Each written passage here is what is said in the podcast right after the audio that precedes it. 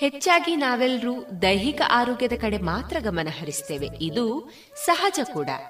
ನಮಗೆ ಆರೋಗ್ಯವೆಂದರೆ ಹೇಳಲಾಗಿರುವುದು ದೈಹಿಕ ಆರೋಗ್ಯ ಮಾತ್ರ. ಆದರೆ ಮಾನಸಿಕ ಆರೋಗ್ಯವು ಸರಿಯಾಗಿ ಇರದೇ ಇದ್ದರೆ ಆಗ ಹಲವಾರು ರೀತಿಯ ಸಮಸ್ಯೆಗಳು ಕಾಣಿಸಿಕೊಳ್ಳಬಹುದು. ಹೀಗಾಗಿ ದೈಹಿಕ ಆರೋಗ್ಯದ ಜೊತೆಗೆ ಮಾನಸಿಕ ಆರೋಗ್ಯವು ಸರಿಯಾಗಿದ್ದರೆ ಮಾತ್ರ ಮನುಷ್ಯನ ಜೀವನ ಸುಖಕರವಾಗಿ ಇರಲು ಸಾಧ್ಯ. ಇಂತಹ ಒಂದು ಆಶಯವನ್ನಿಟ್ಟುಕೊಂಡ ವಿಶ್ವ ಆರೋಗ್ಯ ಸಂಸ್ಥೆ ಅಕ್ಟೋಬರ್ ಹತ್ತು ವಿಶ್ವ ಮಾನಸಿಕ ಆರೋಗ್ಯದ ದಿನವನ್ನಾಗಿ ಘೋಷಿಸಿದೆ. ಈ ನಿಟ್ಟಿನಲ್ಲಿ ಇಂದು ನಮ್ಮ ರೇಡಿಯೋ ಪಾಂಚಜನ್ಯದ ವೈದ್ಯ ದೇವೋಭವ ಕಾರ್ಯಕ್ರಮದಲ್ಲಿ ಪುತ್ತೂರಿನಲ್ಲಿ ಕಾರ್ಯನಿರ್ವಹಿಸ್ತಾ ಇರುವಂತಹ ಡಾಕ್ಟರ್ ಜಯಂತ ಅವರೊಂದಿಗಿನ ಸಂದರ್ಶನವನ್ನ ಈ ಹೊತ್ತಿನ ವೈದ್ಯ ದೇವೋಭವ ಕಾರ್ಯಕ್ರಮದಲ್ಲಿ ಕೇಳೋಣ. ಇವರನ್ನ ಸಂದರ್ಶಿಸಲಿದ್ದಾರೆ ಡಾಕ್ಟರ್ ವಿಜಯ ಸರಸ್ವತಿ. ನಮಸ್ಕಾರ ಶ್ರೋತೃ ಬಾಂಧವರೇ. ರೇಡಿಯೋ ಪಂಚಜನ್ಯದ ವೈದ್ಯ ದೇವೋಭವ ಕಾರ್ಯಕ್ರಮಕ್ಕೆ ನಿಮಗೆಲ್ಲರಿಗೂ ಆತ್ಮೀಯವಾದಂಥ ಸ್ವಾಗತ. ಅಕ್ಟೋಬರ್ ಹತ್ತನ್ನು ವಿಶ್ವದಾದ್ಯಂತ ವರ್ಲ್ಡ್ ಮೆಂಟಲ್ ಹೆಲ್ತ್ ಡೇ ಅಂದು ಆಚರಿಸ್ತಾ ಬರ್ತಾ ಇದ್ದಾರೆ. ಇಂದಿನ ನಮ್ಮ ಈ ವಿಶೇಷ ಸಂವಾದ ಕಾರ್ಯಕ್ರಮದಲ್ಲಿ ನಮ್ಮೊಂದಿಗೆ ಲಭ್ಯರಿರುವಂತಹ ವೈದ್ಯರು ಡಾಕ್ಟರ್ ಜಯಂತ್ ಕುಮಾರ್ ಇವರು. ಮಾನಸಿಕ ತಜ್ಞರಾಗಿ, ಸಲಹೆಗಾರರಾಗಿ ಹೆಸರುವಾಸಿಯಾಗಿರುವಂತಹ ಶ್ರೀಯುತರು ತಮ್ಮ ಎಂಬಿಬಿಎಸ್ ಪದವಿಯನ್ನ ಗವರ್ಮೆಂಟ್ ಮೆಡಿಕಲ್ ಕಾಲೇಜ್ ಮೈಸೂರು ಇಲ್ಲಿಂದ ಪಡೆದಿದ್ದು ತದನಂತರ ತಮ್ಮ post graduation DNB in psychiatry ಪದವಿಯನ್ನ ತಮಿಳುನಾಡಿನ ತಿರುಚುನಾಪಳ್ಳಿಯಿಂದ ಪಡೆದಿರುತ್ತಾರೆ. ಪ್ರಸ್ತುತ ಪುತ್ತೂರಿನ ಕಲ್ಲಾರೆಯಲ್ಲಿ ಸೋಮನಸ್ಯ ಚಿಕಿತ್ಸಾ ಕೇಂದ್ರದಲ್ಲಿ ಸಲಹೆಗೆ ಲಭ್ಯರಿರುವ ಶ್ರೀಯುತರು ಕಣಚೂರು ಮೆಡಿಕಲ್ ಕಾಲೇಜಿನಲ್ಲಿ ಸೈಕ್ಯಾಟ್ರಿ ವಿಭಾಗದಲ್ಲಿ ಪ್ರೊಫೆಸರ್ ಆಗಿಯೂ ಕೂಡ ಕಾರ್ಯವನ್ನ ನಿರ್ವಹಿಸ್ತಾ ಇದ್ದಾರೆ. ಇವರನ್ನ ಈ ಕಾರ್ಯಕ್ರಮಕ್ಕೆ ಆತ್ಮೀಯವಾಗಿ ಸ್ವಾಗತಿಸ್ತಾ ಡಾಕ್ಟ್ರೆ ನಮಸ್ಕಾರ. ನಮಸ್ಕಾರ. ಡಾಕ್ಟ್ರೇ ಮನುಷ್ಯನ ಇಂದ್ರಿಯಗಳಲ್ಲಿ ಮನಸ್ಸು ಅನ್ನುವಂಥದ್ದು ಅತ್ಯಂತ ಸಂವೇದನಾಶೀಲ ಹಾಗೂ ಭಾವನಾತ್ಮಕವಾಗಿರುವಂಥದ್ದು. ವ್ಯಕ್ತಿಯಿಂದ ವ್ಯಕ್ತಿಗೆ ಭಾವನೆಗಳು ವ್ಯತ್ಯಾಸಗೊಳ್ಳುತ್ತವೆ. ಮನಸ್ಸಿನಲ್ಲಿ ಬೇರೆ ಬೇರೆ ಕಾರಣಗಳಿದ್ದೋ ಇಲ್ಲದೆಯೋ ಹಲವಾರು ಬಾರಿ ಜನರು ಒತ್ತಡಕ್ಕೆ ಒಳಗಾಗ್ತಾರೆ. ಈ ಮಾನಸಿಕ ಒತ್ತಡಕ್ಕೆ ಕಾರಣಗಳೇನು? ಇದರ ಬಗ್ಗೆ ಮಾಹಿತಿಯನ್ನು ನೀಡ್ತೀರಾ? ಮಾನಸಿಕ ಒತ್ತಡಕ್ಕೆ ಇತ್ತೀಚಿನ ದಿನಗಳಲ್ಲಿ ಬಹಳ ಮುಖ್ಯವಾದ ಕಾರಣ ಬಾಹ್ಯ ರೀತಿಯ ಒತ್ತಡಗಳು. ಅದೇ ರೀತಿ ಆಂತರಿಕವಾದ ಒತ್ತಡಗಳು ಕೂಡ ಇದೆ ಆದರೆ ಬಾಹ್ಯ ರೀತಿಯ ಒತ್ತಡಗಳು ಈಗಿನ ಕಾಲದಲ್ಲಿ ಬಹಳ ಜಾಸ್ತಿ ಕಾಣ್ತಾ ಇದೆ.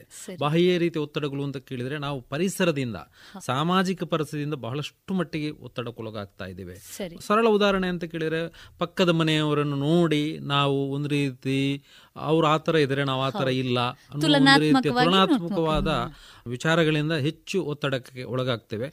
ನಾವು ಮಾತ್ರ ಅಲ್ಲ ಇದನ್ನು ನಾವು ನಮ್ಮ ಮಕ್ಕಳಿಗೂ ಇದೇ ಒಂದು ಮನೋಭಾವವನ್ನು ಬೆಳೆಸ್ತಾ ಇದ್ದೇವೆ. ಇದರಿಂದ ಏನಾಗ್ತದೆ? ಒತ್ತಡ ಜಾಸ್ತಿ ಆಗ್ತಾ ಇದೆ. ಅದೇ ರೀತಿ ಜನರಿಗೆ ಕಮ್ಯುನಿಕೇಶನ್ ಇದರಿಂದ ಏನಾಗಿದೆ? ಬಹಳಷ್ಟು ಆಯ್ಕೆಗಳು ಬಂದಿದೆ. ಯಾವುದನ್ನು ಆಯ್ಕೆ ಮಾಡಬೇಕು ಅನ್ನೋದು ಒಂದು ರೀತಿಯ ಗೊಂದಲ ಸಾಮಾನ್ಯವಾಗಿ ಬಂದಿದೆ.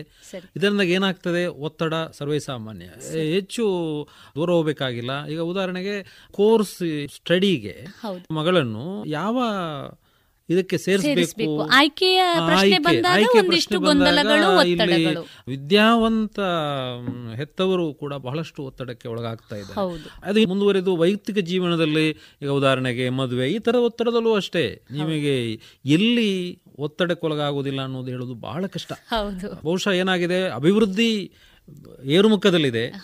ನಾವು ನಮ್ಮ ಮನುಷ್ಯನ ಮನಸ್ಸು ಅಷ್ಟೊಂದು ಏರುಮುಖದಲ್ಲಿ ನಾವು ಏರ್ತಾ ಇಲ್ಲವೋ ಏನೋ ಅಂತ ನಮಗನಿಸ್ತದೆ ಒಂದೊಂದು ಸಲ. ಯಾಕಂದ್ರೆ ಎಲ್ಲರೂ ಕೂಡ ನೂರಕ್ಕೆ ನೂರು ಉನ್ನತ ಮಟ್ಟದಲ್ಲಿ ಹೋಗ್ಲಿಕ್ಕೆ ಸಾಧ್ಯ ಇಲ್ಲ. ಅದೆಲ್ಲರಿಗೂ ಚಾಯ್ಸ್ ಕೊಟ್ಟಿದ್ದೇವೆ ನಾವು. ಎಲ್ರಿಗೂ ಚಾಯ್ಸ್ ಕೊಟ್ಟಿದ್ದೇವೆ. ಅದೆಲ್ಲರಿಗೂ ಆಯ್ಕೆ ಮಾಡೋದು ಕಷ್ಟ ಆಗ್ತಾ ಇದೆ. ಅದಲ್ಲದೆ ಒಂದು ರೀತಿಯ ತುಲನಾತ್ಮಕವಾದ ಇದು ಕೂಡ ಇದೆ. ಇದರಿಂದಾಗಿ ಕೂಡ ಬಹಳಷ್ಟು ಜನ ಒತ್ತಡಕ್ಕೆ ಒಳಗಾಗ್ತಾ ಇದ್ರೆ ಎಲ್ಲವೂ ಕೂಡ ಈಗ ಕಂಪ್ಯೂಟರ್ ಮುಂದೆ ಡೆಸ್ಕ್ ಅಲ್ಲಿ ಇದೆ. ಸೊ ಅವಾಗ ಯಾವ್ದನ್ನು ಚೂಸ್ ಮಾಡಬೇಕು? ಈಗ ಎಷ್ಟೋ ಜನ ನೋಡಿದ್ದೇವೆ ನಾವು ಕೋರ್ಸ್ ಮಾಡಿರ್ತಾರೆ ಮುಂದೆ ಏನ್ ಮಾಡೋದು? ಮುಂದೆ ಯಾವ್ದು ಬೇಕು? ಅಲ್ಲಿ ಅವರಿಗೆ ಎಲ್ಲವೂ ಒಂದೇ ತರ ಅಂತ ಹೇಳ್ತಾರೆ. ಆದ್ರೆ ಯಾವ್ದು ಮಾಡಬೇಕು ಅನ್ನೋದರಲ್ಲಿ ಅಲ್ಲಿ ಬಹಳ ಒಂದ್ ರೀತಿ ಅವರು ಆಯ್ಕೆ ಮಾಡುವುದರಲ್ಲೇ ಅವರು ಹಿಂದೆ ಉಳಿತಾ ಇದ್ದಾರೆ. ಇದರಿಂದ ಏನಾಗ್ತದೆ ಒತ್ತಡ ಬಹಳಷ್ಟು ಸರ್ವೇಸಾಮಾನ್ಯವಾಗಿದೆ. ಅದೇ ರೀತಿ ಆಂತರಿಕವಾಗಿ ಅಂದ್ರೆ ಒಬ್ಬ ವ್ಯಕ್ತಿಗೆ ತನ್ನದೇ ಆದಂತಹ ಒಂದು ನಿರ್ದಿಷ್ಟ ಗುರಿ ಇರ್ತದೆ. ಆ ಗುರಿಯನ್ನು ತಲುಪಲಿಕ್ಕೆ ಆಗದೇ ಇರುವಾಗ ಅವನಿಗೆ ಆ ರೀತಿ ಒತ್ತಡ ಬರುವ ಸಾಧ್ಯತೆ ಇದೆ.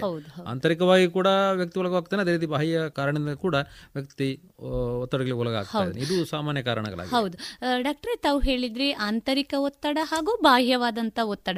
ಹಾಗಾಗಿ ಬಹುಶಃ ನಾವಿದ್ರ ಮೂಲ ಕಾರಣವನ್ನ ಹುಡುಕ್ತಾ ಹೋದ್ರೆ ವ್ಯಕ್ತಿಯಿಂದ ವ್ಯಕ್ತಿಗೆ ವಯಸ್ಸಿನಿಂದ ವಯಸ್ಸಿಗೆ ಒತ್ತಡಕ್ಕೆ ಕಾರಣಗಳು ಬಹುಶಃ ಭಿನ್ನವಾಗಿರಬಹುದಲ್ವಾ ಡಾಕ್ಟ್ರೆ? ಬಹ- ಹೌದು. ನೀವು ಹೇಳಿದಾಗೆ ಬಹಳಷ್ಟು ಭಿನ್ನವಾಗಿರುತ್ತೆ. ವ್ಯಕ್ತಿಯಿಂದ ವ್ಯಕ್ತಿಗೆ ಭಿನ್ನ ಯಾಕೆಂದ್ರೆ ಮನಸ್ಸು ಭಾವನೆಗಳು ಯೋಚನೆಗಳ ಒಂದು ಸಂಯುಕ್ತ ಸ್ಥಿತಿಯಲ್ಲಿ ವ್ಯಕ್ತಿಗೆ ಅವನ ಒಂದು ಆತ್ಮಶಕ್ತಿ ಅಥವಾ ಆತ್ಮ ಅಥವಾ ಸ್ವಯಂ ಶಕ್ತಿ ಅನ್ನೋದಿರ್ತದೆ.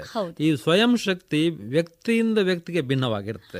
ಅವಾಗ ಆ ವ್ಯಕ್ತಿ ಒತ್ತಡ ಇದ್ದರೂ ಕೂಡ ಅದನ್ನು ಒತ್ತಡ ಇಲ್ಲದ ಸ್ಥಿತಿಯಲ್ಲಿ ಸ್ವೀಕಾರ ಮಾಡಬಹುದು ಯಾವ ರೀತಿ ಸ್ವೀಕಾರ ಮಾಡ್ತಾನೆ ಆ ಒತ್ತಡವನ್ನು ಅದು ಮುಖ್ಯ. ಕೆಲವರು ಸಣ್ಣ ಕೆಲಸವನ್ನು ಕೂಡ ಬಹಳಷ್ಟು ಒತ್ತಡ ಮಟ್ಟದಲ್ಲಿ ತಗೊಳ್ಬಹುದು ಹೌದು. ಇದು ಅನೇಕ ಕಾರಣ ಇದಕ್ಕೆ ಇದೆ. ಒಂದು ವ್ಯಕ್ತಿ ಬೆಳೆದು ಬಂದ ಪರಿಸರ ಅವನ ಸಾಮಾಜಿಕ ಕಟ್ಟುಪಾಡುಗಳು ಕುಟುಂಬದ ಕಟ್ಟುಪಾಡುಗಳು ಅದೇ ರೀತಿ ಅವನ ಆರ್ಥಿಕ ಸೌಲಭ್ಯಗಳು ಅಥವಾ ಬಿಕ್ಕಟ್ಟುಗಳು ಇದೆಲ್ಲ ಅವನಿಗೆ ಒತ್ತಡವನ್ನು ಸ್ವೀಕರಿಸಿ ಒತ್ತಡ ನಿರ್ವಹಣೆ ಮಾಡಲಿಕ್ಕೂ ಕೂಡ ಕಾರಣಗಳು ಆಗ್ತದೆ. ಅದೇ ರೀತಿ ಅನನುಕೂಲಗಳು ಕೂಡ ಆಗಬಹುದು. ಹೌದು ಹೌದು. ಇದು ಅದಕ್ಕೆ ಕಾರಣಗಳು ಅಂತ ಹೇಳಬಹುದು ಹೌದು. ನೀವು ಅದೇ ಎರಡನೇ ಭಾಗ ಹೇಳಿದ ಹಾಗೆ ವ್ಯಕ್ತಿಯಿಂದ ವ್ಯಕ್ತಿಗೆ ಭಿನ್ನ. ಅದೇ ರೀತಿ ಜೀವನದ ಒಂದೊಂದು ಹಂತದಲ್ಲಿ ಆ ಒತ್ತಡಗಳು ಭಿನ್ನ ಭಿನ್ನವಾಗಿರ್ತದೆ. ಭಿನ್ನವಾಗಿ ಇರ್ತದೆ ಡಾಕ್ಟ್ರೆ ಇದಕ್ಕೆ ಪೂರಕವಾಗಿ ನೋಡಿ ನಾವು ಒತ್ತಡ ಯಾವಾಗ ಉಂಟಾಗ್ತದೆ ಅಂದ್ರೆ ಒಂದು ಆಂಗ್ಲ ಭಾಷೆಯಲ್ಲಿ ಒಂದು ಮಾತಿದೆ. When your resources are less then the pressure automatic ಆಗಿ ಅಲ್ಲಿ ಒಂದು ಒತ್ತಡ ಸೃಷ್ಟಿಯಾಗ್ತದೆ ಅಂತ ಹೇಳ್ತಾರೆ. ನಮ್ಮಲ್ಲಿ ಏನು ಅಂಶಗಳಿದೆ ಅದು ಏನು ಬೇಕಾಗಿದೆ ಅದಕ್ಕಿಂತ ಕಡಿಮೆ ಇದ್ದಾಗ ನಮ್ಗೆ ಎಲ್ಲೋ ಒಂದು ರೀತಿಯಲ್ಲಿ ಒತ್ತಡ ನಿರ್ಮಾಣ ಆಗ್ತದೆ ಅನ್ನುವಂಥದ್ದು. ಇನ್ನೂ ಒಂದು ಈಗ ನಾವು ಆಗಲೇ ಮಾತನಾಡಿದ ಹಾಗೆ ಇದು ಒಂದೊಂದು ಹಂತದಲ್ಲಿ ಒಂದೊಂದು ರೀತಿಯ ಒತ್ತಡ. ಈಗ ನಾವು ಇವತ್ತಿನ ದಿನಗಳಲ್ಲಿ ಸಣ್ಣ ಮಕ್ಕಳು ಕೂಡ ಒತ್ತಡಕ್ಕೆ ಒಳಗಾಗುವುದನ್ನು ನಾವು ಕಂಡಿದ್ದೇವೆ. ಮೂರರಿಂದ ಆರು ವರ್ಷದ ಅವಧಿಯ ಮಕ್ಕಳು ಕೂಡ ಒತ್ತಡಕ್ಕೆ ಒಳಗಾಗುವಂಥದ್ದು, ದೈಹಿಕವಾದ ಕೆಲವೊಂದು ಸಮಸ್ಯೆಗಳನ್ನು ತೋರಿಸಿಕೊಳ್ಳುವಂಥದ್ದು. ಒಂದು ಸಣ್ಣ ಮಕ್ಕಳಲ್ಲಿ. ಇನ್ನೂ ಒಂದು ಸ್ವಲ್ಪ ಮೇಲಕ್ಕೆ ಹದಿಹರೆಯದವರಲ್ಲಿ. ಅದನ್ನು ನಾವು ಎಡೋಲಸೆನ್ಸ್ ಪ್ರಾಬ್ಲಮ್ ಅಂತ ತಾವೇನು ಹೇಳ್ತೀರಿ ಅದು. ಇನ್ನೂ ಒಂದು ಮಹಿಳೆಯರಲ್ಲಿ ಮುಖ್ಯವಾಗಿ ಅವರ ಏನು ಮುಟ್ಟು ನಿಲ್ಲುವ ಸಂದರ್ಭದಲ್ಲಿ, ಮೆನೋಪಾಸ್ ಸಂದರ್ಭದಲ್ಲಿ ಅವರಿಗೆ ಕಾಡಬಹುದಾದಂತಹ ಮಾನಸಿಕ ಒತ್ತಡಗಳು. ಇನ್ನೂ ಒಂದು ಈ ವೃದ್ಧಾಪ್ಯದವರದಲ್ಲಿ ತಮ್ಮ ಜೀವನದ ಹಿರಿಯರಲ್ಲಿ ಕೆಲವರಲ್ಲಿ ಕೂಡ ಸಮಸ್ಯೆಗಳು. ಡಾಕ್ಟರ್ ಈ ನಾಲ್ಕು ಹಂತಗಳಲ್ಲಿ ನಾವು ಇದನ್ನ ವಿಂಗಡಿಸಬಹುದಾದ್ರೆ ಯಾವ ರೀತಿಯ ಸಮಸ್ಯೆಗಳು ಸಾಮಾನ್ಯವಾಗಿ ತೋರ್ತವೆ ಕಂಡು ಬರ್ತವೆ ಮಾಹಿತಿಯನ್ನು ನೀಡಬಹುದೇ ಸಾಮಾನ್ಯವಾಗಿ ಚಿಕ್ಕ ಮಕ್ಕಳಲ್ಲಿ ಹೌದು. ಒತ್ತಡಗಳು ಇದೆ ಅಂತ ಹೇಳಿದ್ರೆ ನಾವು ಸಮಾಜಕ್ಕೆ ಹೇಳೋದು ಬಹಳ ಕಷ್ಟ ಚಿಕ್ಕ ಮಗು ಅವ್ರಿಗೆಲ್ಲ ಇದೆ ಮಕ್ಕಳಿಗೇನು ಕಮ್ಮಿ ಇದೆ ಅನ್ನೋದು ಒಂದು. ಆದರೆ ಮಕ್ಕಳಿಗೂ ಮನಸ್ಸಿದೆ ಆ ಮನಸ್ಸು ಕೂಡ ನಮ್ಮಷ್ಟೇ ಸಂವೇದನಾಶೀಲವಾಗಿರುವಂಥದ್ದು ಅನ್ನೋದನ್ನು ನಾವು ಮೊದಲನೇದಾಗಿ ಅರ್ಥ ಮಾಡಿಕೊಳ್ಬೇಕಾಗ್ತದೆ. ಇಲ್ಲಿ ಮಕ್ಕಳು ಯಾಕೆ ಒತ್ತಡಕ್ಕೊಳಗಾಗ್ತಾರೆ ಅಂತ ಕೇಳಿದರೆ ಎಲ್ಲರ ಥರ ನಾನಿಲ್ಲ. ಸರಿ. ಕೆಲವೊಂದು ಕೊರತೆಗಳು ಮಕ್ಕಳಿಗಿರ್ಬೋದು. ಮಕ್ಕಳ ಮನಸ್ಸು ಬೆಳೀತಾ ಇರುವಂಥದ್ದು. ಒಂದು ಮಗು ಹುಷಾರು ಜೋರಿನವನಿರ್ತಾನೆ. ಇನ್ನೊಂದು ಮಗು ಅಷ್ಟು ಜೋರಿನವನು ಇರುವುದಿಲ್ಲ ಸೊ ಇವಾಗ ಏನಾಗ್ತದೆ ಮಕ್ಕಳಲ್ಲಿ ಆಟ ಆಡುವಾಗ ಅಥವಾ ಪಾಠದಲ್ಲಿ ಏನಾಗ್ತದೆ? ಒಂದು ರೀತಿಯ ಅವ್ಯಕ್ತವಾದಂತಹ ಒಂದು ಕೀಳರಿಮೆ ಬರುವಂಥ ಸಾಧ್ಯತೆ ಬಹಳ ಜಾಸ್ತಿ ಇರ್ತದೆ. ಅದೇ ರೀತಿ ಮಕ್ಕಳ ಸಮೂಹದಲ್ಲಿ ಈ ಥರ ಆದರೆ ಮಕ್ಕಳಿಗಿಂತ ಹಿರಿಯ ಅವರು. ಶಾಲೆಯಲ್ಲಿ ಹಿರಿಯವರು ಇರ್ಬೋದು ಅಥವಾ ಹೆತ್ತವರು ಇರ್ಬೋದು ಅಥವಾ ಸಮಾಜದ ಕುಟುಂಬದವರು ಕೂಡ ಇರ್ಬೋದು. ಸೊ ಇವರು ಮಕ್ಕಳಲ್ಲಿ ಕೆಲವೊಂದ್ಸಲ ಭಯ ಭೀತಿಯನ್ನು ಉಂಟು ಮಾಡುವ ಚಾನ್ಸಸ್ ಕೂಡ ಇರ್ತದೆ. ಸೊ ಅವಾಗ ಏನಾಗ್ತದೆ? ಮಕ್ಕಳಿಗೆ ಒಂದು ರೀತಿಯ ಇನ್ಸೆಕ್ಯೂರಿಟಿ ಫೀಲಿಂಗ್ ಅಭದ್ರತೆ ಬರ್ತದೆ. ಸೊ ಈ ರೀತಿ ಅಭದ್ರತೆ ಬಂದಾಗ ಇದನ್ನು ಈ ಅಭದ್ರತೆಯನ್ನು ಆ ಮಕ್ಕಳು ಶೇರ್ ಮಾಡಲಿಕ್ಕೆ ಕೆಲವು ಮನೆಗಳಲ್ಲಿ ಜನ ಇರ್ಬೋದು ಕೆಲವು ಮನೆಗಳಲ್ಲಿ ಜನ ಇಲ್ಲದೆ ಇರ್ಬೋದು. ಸೊ ಇಂಥ ಸಂದರ್ಭ ಏನಾಗ್ತದೆ? ಮಕ್ಕಳು ಆತಂಕಕ್ಕೆ ಒಳಗಾಗುವುದು ಆಂಗ್ಸೈಟಿಗೆ ಒಳಗಾಗುವುದು ಬಹಳ ಸಾಮಾನ್ಯವಾಗಿರ್ತದೆ. ಮಕ್ಕಳಲ್ಲಿ ಒತ್ತಡ ಬರಲಿಕ್ಕೆ ಸಾಮಾನ್ಯವಾಗಿ ಬಾಹ್ಯ ಕಾರಣಗಳೇ ಜಾಸ್ತಿ ಇರ್ತದೆ. ಅದರದ್ದು ಹದಿಹರೆಯದಲ್ಲಿ ಏನಾಗ್ತದೆ ಅಂತ ಕೇಳಿದ್ರೆ ಈ ಹದಿಹರೆಯ ಅಥವಾ ಕಿಶೋರ ಕಿಶೋರಿ ಅಂತ ಏನು ಹೇಳ್ತೇವೆ ಇದು ಒಂದು ರೀತಿ ನಿಜ ಹೇಳಬೇಕು ಅಂತಿದ್ರೆ ದೇಹದ ಬೆಳವಣಿಗೆಗಳು ಬಹಳ ಏರುಮಟ್ಟದಲ್ಲಿ ಇರ್ತದೆ ಅದೇ ರೀತಿ ಮನಸ್ಸಿನ ಬೆಳವಣಿಗೆ ಕೂಡ ಇರ್ತದೆ. ಅದೇ ರೀತಿ ಹೊಸ ಪ್ರಪಂಚ ಬರ್ತದೆ. ಮನಸ್ಸು ಹೊಸ ಪ್ರಪಂಚ ಇದೆ ಹೊಸ ಲೋಕ ಇದೆ ಆದರೆ ಕೆಲವೊಂದು ಚಟುವಟಿಕೆಗಳನ್ನು ಸಮಾಜ ನಿರ್ಬಂಧ ಮಾಡ್ತದೆ. ಈಗ ಡ್ರೈವಿಂಗ್ ಹದಿನಾರರಲ್ಲಿ ಡ್ರೈವಿಂಗ್ ಮಾಡ್ಬೋದು. ಆದರೆ ಅಲ್ಲಿ ಲೈಸೆನ್ಸ್ ಕೊಡ್ಲಿಕ್ಕೆ ಇಲ್ಲ. ಸೊ ಈ ರೀತಿಯ ನೀವು ದೊಡ್ಡವರಲ್ಲ. ಸಣ್ಣ ಸಣ್ಣ ಹಾ, ವಿಷಯಗಳು ಸಣ್ಣ ಸಣ್ಣ ವಿಷಯದಲ್ಲಿ ಒತ್ತಡ ಇರ್ತದೆ. ಯಾಕೆ ಮಾಡ್ಲಿಕ್ಕೆ ಆಗೋದಿಲ್ಲ? ನನಗೂ ನಾನು ಮಾಡ್ತೇನಲ್ಲ. ಇಲ್ಲ ಹೋಗ್ಬೇಡ ಅಂತ ನಿರ್ಬಂಧ ಇದ್ದೇ ಇರ್ತದೆ. ಯಾಕೆಂದ್ರೆ ಸಮಾಜದ ಕಾನೂನುಗಳನ್ನ ನೀನು ಇದು ಮಾಡ್ಬೇಕು ಪಾಲಿಸಬೇಕು ಅಂತ ಕೇಳಿದ್ರೆ ಅದು ಮಕ್ಕಳು ನನಗೆ ಆಗ್ತದಲ್ಲ ಅದ್ಯಾಕೆ ಆಗೋದಿಲ್ಲ? ನೀವೇನು ದೊಡ್ಡವರಲ್ವಲ್ಲ? ನಿಮಗೆ ಒಂದೇ ವರ್ಷ ದೊಡ್ಡವರು. ಈ ತರದ ಇದು ಬರ್ತದೆ. ಅದೇ ರೀತಿ ಮಕ್ಕಳ ಈ ವಯಸ್ಸಿನ ಹದಿಹರೆಯದವರಲ್ಲಿ ನಾವೇನು ಕಮ್ಮಿ ಅಲ್ಲ. ಹೌದು. ಈ ಲೋಕವೇ ಬಹುಶಃ ಆ ಥರ ಹೇಳ್ಬೋದು. ಈ ಲೋಕವೇ ನನ್ನಿಂದ ಸುತ್ತಾ ಇದೆ ಅನ್ನೋ ಒಂದು ರೀತಿಯ ಅದು ಆ ವಯಸ್ಸಿನ ಮನಸ್ಸಿನ ಒಂದು ಬದಲಾವಣೆ ಅಷ್ಟೇ. ಈ ರೀತಿ ಬರ್ತಾ ಇರ್ತದೆ. ಕಣ್ಣಿಗೆ ಕಂಡದ್ದೆಲ್ಲ ಸತ್ಯ ಅಂತ ನಂಬುವಂಥದ್ದು ಕೂಡ ಈ ವಯಸ್ಸಿನಲ್ಲಿ ಬರ್ತದೆ. ಮುಂದೆ ಇದು ಏನಾಗ್ತದೆ? ಕೆಲವು ಮಕ್ಕಳಲ್ಲಿ ಬಹಳ ಬುದ್ಧಿವಂತ ಮಕ್ಕಳಲ್ಲಿ ಅವರು ಬಹಳ ಹೊಂದಾಣಿಕೆ ಮಾಡಿಕೊಳ್ತಾರೆ. ಕೆಲವೇ ಕೆಲವು ಮಕ್ಕಳಲ್ಲಿ ಒಂದು ಸಮಸ್ಯೆ ಕೂಡ ಇಲ್ಲಿ ಉಂಟಾಗ್ತದೆ. ಈ ಅದೇ ಏರಿಯಾದಲ್ಲಿ ಉಂಟಾಗುವ ಸಮಸ್ಯೆ ಏನಂತ ಕೇಳಿದ್ರೆ ನನ್ನ ಮಾತನ್ನು ಮನೆಯವರು ಕೇಳುವುದಿಲ್ಲ. ನನ್ನ ಮಾತನ್ನು ನನ್ನ ಹೆತ್ತವರು ಕೇಳುವುದಿಲ್ಲ ಅಂಕಲ್ ಕೇಳುವುದಿಲ್ಲ. ಅವರು ಅವನಿಗೆ ಅದು ಕೊಟ್ಟರು ಇವನು ಇದು ಕೊಟ್ಟರು ಈ ರೀತಿಯ ಇದು ಇದು ಮಾಡ್ತದೆ. ನಾನು ಯಾಕೆ ಬಿಡ್ಲಿಕ್ಕೆ ಆಗೋದಿಲ್ಲ ಈ ರೀತಿಯ ಇದು ಮನೆಯಲ್ಲಿ ಸರ್ವೇ ಸಾಮಾನ್ಯವಾಗಿ ಇದೆ. ಹೌದು. ಈಗ ಸಾಮಾಜಿಕ ಜಾಲತಾಣಗಳಲ್ಲಿ ನಾನು ಯಾಕೆ ಸಕ್ರಿಯವಾಗಿ ಭಾಗವಹಿಸಬಾರದು? ಇದು ಒಂದು ದ್ವಂದ್ವ ಮಗುವಲ್ಲಿ ಇರುವಂತದ್ದು ಅಲ್ವಾ ಈ ರೀತಿಯ ದ್ವಂದ್ವ ಈ ವಯಸ್ಸಿನಲ್ಲಿ ಮಕ್ಕಳಲ್ಲಿ ಬರ್ತದೆ. ಮುಂದೆ ಈಗ ಸಾಮಾನ್ಯವಾಗಿ ಈ ವಯಸ್ಕರಲ್ಲಿ ಬರುವಂತಹ ಬದಲಾವಣೆಗಳು ಒತ್ತಡಗಳು ಬೇರೆ ಬೇರೆ ಮಟ್ಟದಲ್ಲಿ ಇರ್ತದೆ. ಯಾಕಂದ್ರೆ ವಯಸ್ಕರಾಗಿ ಆಗಿರ್ತದೆ. ಇಪ್ಪತ್ತೈದು ಇಪ್ಪತ್ತಾರ ನಂತರ ವೈಯಕ್ತಿಕ ಆಯ್ಕೆಗಳು ಬೇಕು ವೃತ್ತಿ ಸಮಾಜ ಮತ್ತೆ ಏನ್ ಮಾಡ್ತಾರೆ ಅಂತ ಕೇಳಿದ್ರೆ ಅವ್ನು ನಿನಗೆಲ್ಲ ಗೊತ್ತಿಲ್ವಾ? ಅನ್ನೋ ಒಂದು ಮನೋಭಾವ ಬರ್ತದೆ. ಈ ಸಮಾಜದಲ್ಲಿ ಕೆಲವು ಒಂದ್ಸಲ ನಾವು ನಿನಗೆ ಗೊತ್ತಿರಬೇಕಲ್ಲ ಅಂತ ಇದು ಮಾಡ್ತಾ ಇರ್ತಾರೆ. ಈಗ ವ್ಯಾಪಾರಸ್ಥನ ಮಗನೇ ಇರ್ಬೋದು ರೈತನ ಮಗನೇ ಇರ್ಬೋದು ಡಾಕ್ಟರ್ ಮಗನೇ ಇರ್ಬೋದು ಇವನಿಗೆ ಅಷ್ಟು ಗೊತ್ತಾಗೋದಿಲ್ವಾ? ಅಂತ ಒಂದೇ ಸಲ ಸಮಾಜ ನಿರ್ಧರಿಸಿ ಬಿಡುತ್ತದೆ ಅಲ್ವಾ ಸಮಾಜ ನಿರ್ಧರಿಸ್ತದೆ ನೀವು ಇದು ನೀವು ಮಾಡ್ಬೇಕಿದು. ಸಮಾಜ ನಿರ್ಧಾರ ಮಾಡ್ತದೆ. ಆ ರೀತಿಯ ಕಟ್ಟುಪಾಡುಗಳನ್ನ ಅವನು ಅನುಸರಿಸಬೇಕು ಅಂತನೂ ಕೂಡ ಅವರು ನಿರೀಕ್ಷೆ ಮಾಡ್ತಾ ಇರ್ತಾರೆ. ಸೊ ಆ ಟೈಮಲ್ಲಿ ಅವನಿಗೆ ಹೊಂದಾಣಿಕೆ ಮಾಡಿಕೊಳ್ಳೋದಕ್ಕಾಗದಿದ್ರೆ ಒತ್ತಡ ಬರೋ ಚಾನ್ಸಸ್ ಬಹಳ ಜಾಸ್ತಿ ಇರ್ತದೆ. ಈ ಟೈಮಲ್ಲಿ ಈ ಮಧ್ಯವಯಸ್ಕ ಪೀರಿಯಡ್ ಅಲ್ಲಿ ಹೆಂಗಸರಲ್ಲಿ ಇನ್ನೊಂದು ರೀತಿಯ ಒತ್ತಡ. ಒಂದು ರೀತಿ ಸಮಾಜದ ದೃಷ್ಟಿಕೋನ ಪ್ರಕಾರವು ನಡ್ಕೊಳ್ಬೇಕು. ಅದೇ ರೀತಿ ಮನೆಯ ದೃಷ್ಟಿಕೋನವನ್ನು ನೋಡ್ಕೊಳ್ಬೇಕು. ಅದೇ ರೀತಿ ಗೃಹಿಣಿಯಾಗಿದ್ರೆ ಮನೆಯ ಕೆಲಸವನ್ನು ಕೂಡ ನೋಡಿಕೊಳ್ಬೇಕು. ಅದೇ ರೀತಿ ಈ ವರ್ಕಿಂಗ್ ವುಮನ್ ಅವರು ಅಲ್ಲಿ ಆಫೀಸ್ನ ಕೆಲಸಗಳನ್ನು ಕೂಡ ನಿಭಾಯಿಸಬೇಕಾಗ್ತದೆ. ಸೊ ಅದೆಲ್ಲ ಇಲ್ಲಿ ಏನಾಗ್ತದೆ? ಈ ವಯಸ್ಸಿನಲ್ಲಿ ನಿಮಗೆ ಸಲಹೆ ಕೊಡ್ತಾರೆ ಆದ್ರೆ ಯಾರು ಕೂಡ ಸಮಾಜ ಇದೇ ಸತ್ಯ ಹೀಗೆ ಮಾಡು ಅನ್ನುವ. ಆಯ್ಕೆ ನಿನ್ನದು. ಆಯ್ಕೆ ವ್ಯಕ್ತಿಗೆ ಬಿಡ್ತದೆ ಯಾಕೆ ದೊಡ್ಡವರು ಅನ್ನೋದನ್ನಲ್ಲಿ ಇದು ಮಾಡ್ತಾ ಇರ್ತದೆ. ಮುಂದೆ ಅದೇ ನೀವು ಹೇಳಿದ ಹಾಗೆ ಈ ಮೆನೋಪಾಸ್ ಟೈಮಲ್ಲಿ ಹೆಂಗಸರಲ್ಲಿ ಇನ್ನೊಂದು ರೀತಿಯ ಒತ್ತಡ ಬರ್ತದೆ. ದೈಹಿಕವಾದ ಬದಲಾವಣೆ ಬರ್ತದೆ. ಯಾಕಂದ್ರೆ ದೈಹಿಕವಾದ ಬದಲಾವಣೆ ಆಗ್ತಾ ಇದೆ ಅನ್ನುವುದು ಅವರಿಗೆ ಗೊತ್ತಾಗ್ತದೆ ಆ ಟೈಮಲ್ಲಿ ಅವಾಗ ಏನಾಗ್ತದೆ? ಮುಂದೆ ನಾನು ನನ್ನ ಹೆಣ್ಣುತನವನ್ನು ಕಳ್ಕೊಳ್ತೇನೋ ಏನೋ ಎನ್ನುವ ಒಂದು ರೀತಿಯ ಅಭದ್ರತಾ ಭಾವನೆ ಬಹಳ ಸಾಮಾನ್ಯವಾಗಿ ಆ ವಯಸ್ಸಿನಲ್ಲಿ ಬರ್ತದೆ ಮುಂದೆ ಅದು ಸಾಮಾನ್ಯವಾಗಿ ಒಂದು ಐದಾರು ವರ್ಷದ ನಂತರ ಅವರು ಹೊಂದಾಣಿಕೆ ಮಾಡಿಕೊಂಡು ಅರವತ್ತರ ನಂತರ ದಾಟಿದ ನಂತರ ಅಲ್ಲಿ ಇನ್ನೊಂದು ರೀತಿಯ ಬದಲಾವಣೆಗಳು ಗಂಡಸರು ಹೆಂಗಸರು ಬರ್ತದೆ. ಯಾಕಂದ್ರೆ ಅಲ್ಲಿ ವಯಸ್ಕರು ಮುಂದೆ ಸೀನಿಯರ್ ಸಿಟಿಜನ್ಸ್. ಹಿರಿಯರು ಆಗ್ತಾರೆ. ಆವಾಗ ಮಕ್ಕಳು ದೊಡ್ಡವರಾಗಿರ್ತಾರೆ. ಮಕ್ಕಳು ತನ್ನ ತನ್ನ ದಾರಿಯನ್ನು ನೋಡ್ಕೊಂಡಿರ್ತಾರೆ. ಅವಾಗ ಇಲ್ಲಿ ನಾವು ಇಷ್ಟೆಲ್ಲ ಕಷ್ಟಪಟ್ವಿ. ನಮಗೆ ಏನು ಕೊನೆಗೆ ಏನು ಕೊನೆಗೆ ನಮಗೆ ಯಾರಿದ್ದಾರೆ ಅನ್ನೋ ಭಾವನೆಗಳು ಬರ್ತದೆ. ಒಂದು ರೀತಿ ಇದು ಅಭದ್ರತೆ ಅಭದ್ರತೆಯ ಭಾವನೆಗಳು ಬರ್ತದೆ. ಒತ್ತಡ ಅಲ್ಲಿ ಬರುವ ಸಾಧ್ಯತೆಗಳು ಬಹಳ ಜಾಸ್ತಿ ಇದೆ.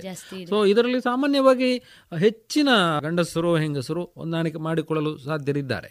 ಈ ಅರವತ್ತರ ನಂತರ ಆಗುವಂತಹ ಬದಲಾವಣೆ ಆದರೆ ಅರವತ್ತರ ನಂತರ ಆಗುವಂತಹ ಕೆಲವು ಉನ್ನತ ಮಟ್ಟದ ಬದಲಾವಣೆಗಳು ಕೂಡ ಬಹಳ ಮುಖ್ಯವಾಗಿರ್ತದೆ. ಈಗ ಒಂದು ರೀತಿ ವಿವೇಕ ಬರ್ತದೆ.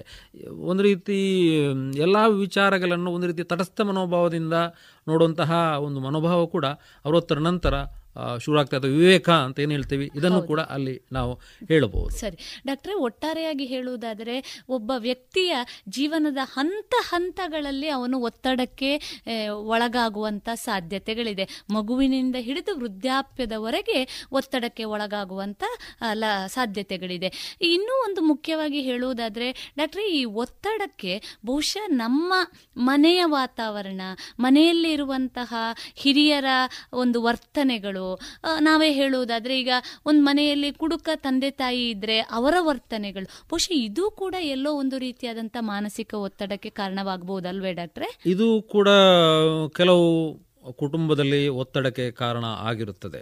ಆ, ತಂದೆಯ ಈ ರೀತಿಯ ವರ್ತನೆಗಳು ಮಕ್ಕಳಲ್ಲಿ ಒಂದು ರೀತಿಯ ಇನ್ಸೆಕ್ಯೂರಿಟಿ ಫೀಲಿಂಗ್ ಅನ್ನು ತರ್ತದೆ. ಅದೇ ರೀತಿ ಮಕ್ಕಳಲ್ಲಿ ಶಾಲೆಗಳಲ್ಲಿ ಈ ರೀ ಮಕ್ಕಳು ಒಂದು ರೀತಿ ಚರ್ಚೆ ಮಾಡ್ತಾ ಇರ್ತಾರೆ. ಈ ಚರ್ಚೆ ಮಾಡುವಾಗ ಮಗು ಬಾಹ್ಯವಾಗಿ ಮಾತುಗಳಲ್ಲಿ ಹೇಳದೇ ಇದ್ರು ಕೂಡ ನನ್ನ ಮನೆ ಈ ತರದ್ದೇ ನನ್ನ ಮನೆ ಹೀಗೆ ಅನ್ನೋದನ್ನ ಮಗು ಅರ್ಥ ಮಾಡ್ಕೊಳ್ತದೆ. ಸೊ ಇದು ಏನಾಗ್ತದೆ ಮುಂದೆ ಮಗು ಬೆಳೆದ ಬೆಳೆಯುವಾಗ ಇನ್ನೊಂದು ರೀತಿಯ ಸಮಸ್ಯೆಗಳನ್ನು ಉಂಟು ಮಾಡಲಿಕ್ಕೆ ಬಹಳಷ್ಟು ಸಾಧ್ಯತೆ ಇದೆ. ಬಹಳ ಸಂತೋಷ ಡಾಕ್ಟ್ರೆ ಬಹಳ ಉತ್ತಮವಾದಂತಹ ಮಾಹಿತಿಯನ್ನು ನೀಡ್ತಾ ಇದ್ದೀರಿ. ಸಾಮಾನ್ಯವಾಗಿ ಈ ಖಿನ್ನತೆಯ ಲಕ್ಷಣಗಳೇನು ಡಾಕ್ಟ್ರೆ? ಮಾನಸಿಕ ಒತ್ತಡಕ್ಕೆ ಒಳಗಾದಂತ ವ್ಯಕ್ತಿ ಯಾವ ರೀತಿಯಾದಂತ ಲಕ್ಷಣಗಳನ್ನ ಅಥವಾ ಗುಣಗಳನ್ನ ತೋರ್ಪಡಿಸ್ತಾನೆ ಅಥವಾ ತೋರ್ಪಡಿಸ್ತಾಳೆ? ಮಾನಸಿಕ ಒತ್ತಡ ಅದೇ ನೀವು ಹೇಳಿದಾಗೆ ಒಂದು ರೀತಿ ಒತ್ತಡ ಅನ್ನೋದು ಒಂದು ರೀತಿ ನಮ್ಮ ಈ ರಬ್ಬರ್ ಬ್ಯಾಂಡ್ ಇದ್ದಾಗೆ. ಅದಕ್ಕೆ ಸ್ಥಿತಿಸ್ಥಾಪಕ ಸ್ಥಿತಿ ಗುಣ ಇರ್ತದೆ. ಅದನ್ನು ನಾವು ಎಳಿಬೇಕು. ಸರಿ. ಎಳೆದಾಗ ಏನಾಗ್ತದೆ? ಅದು ಕೆಲಸಕ್ಕೆ ಬರ್ತದೆ. ಎಳೆದೇ ಇದ್ರೆ ಅದು ಪ್ರಯೋಜನ ಇಲ್ಲ.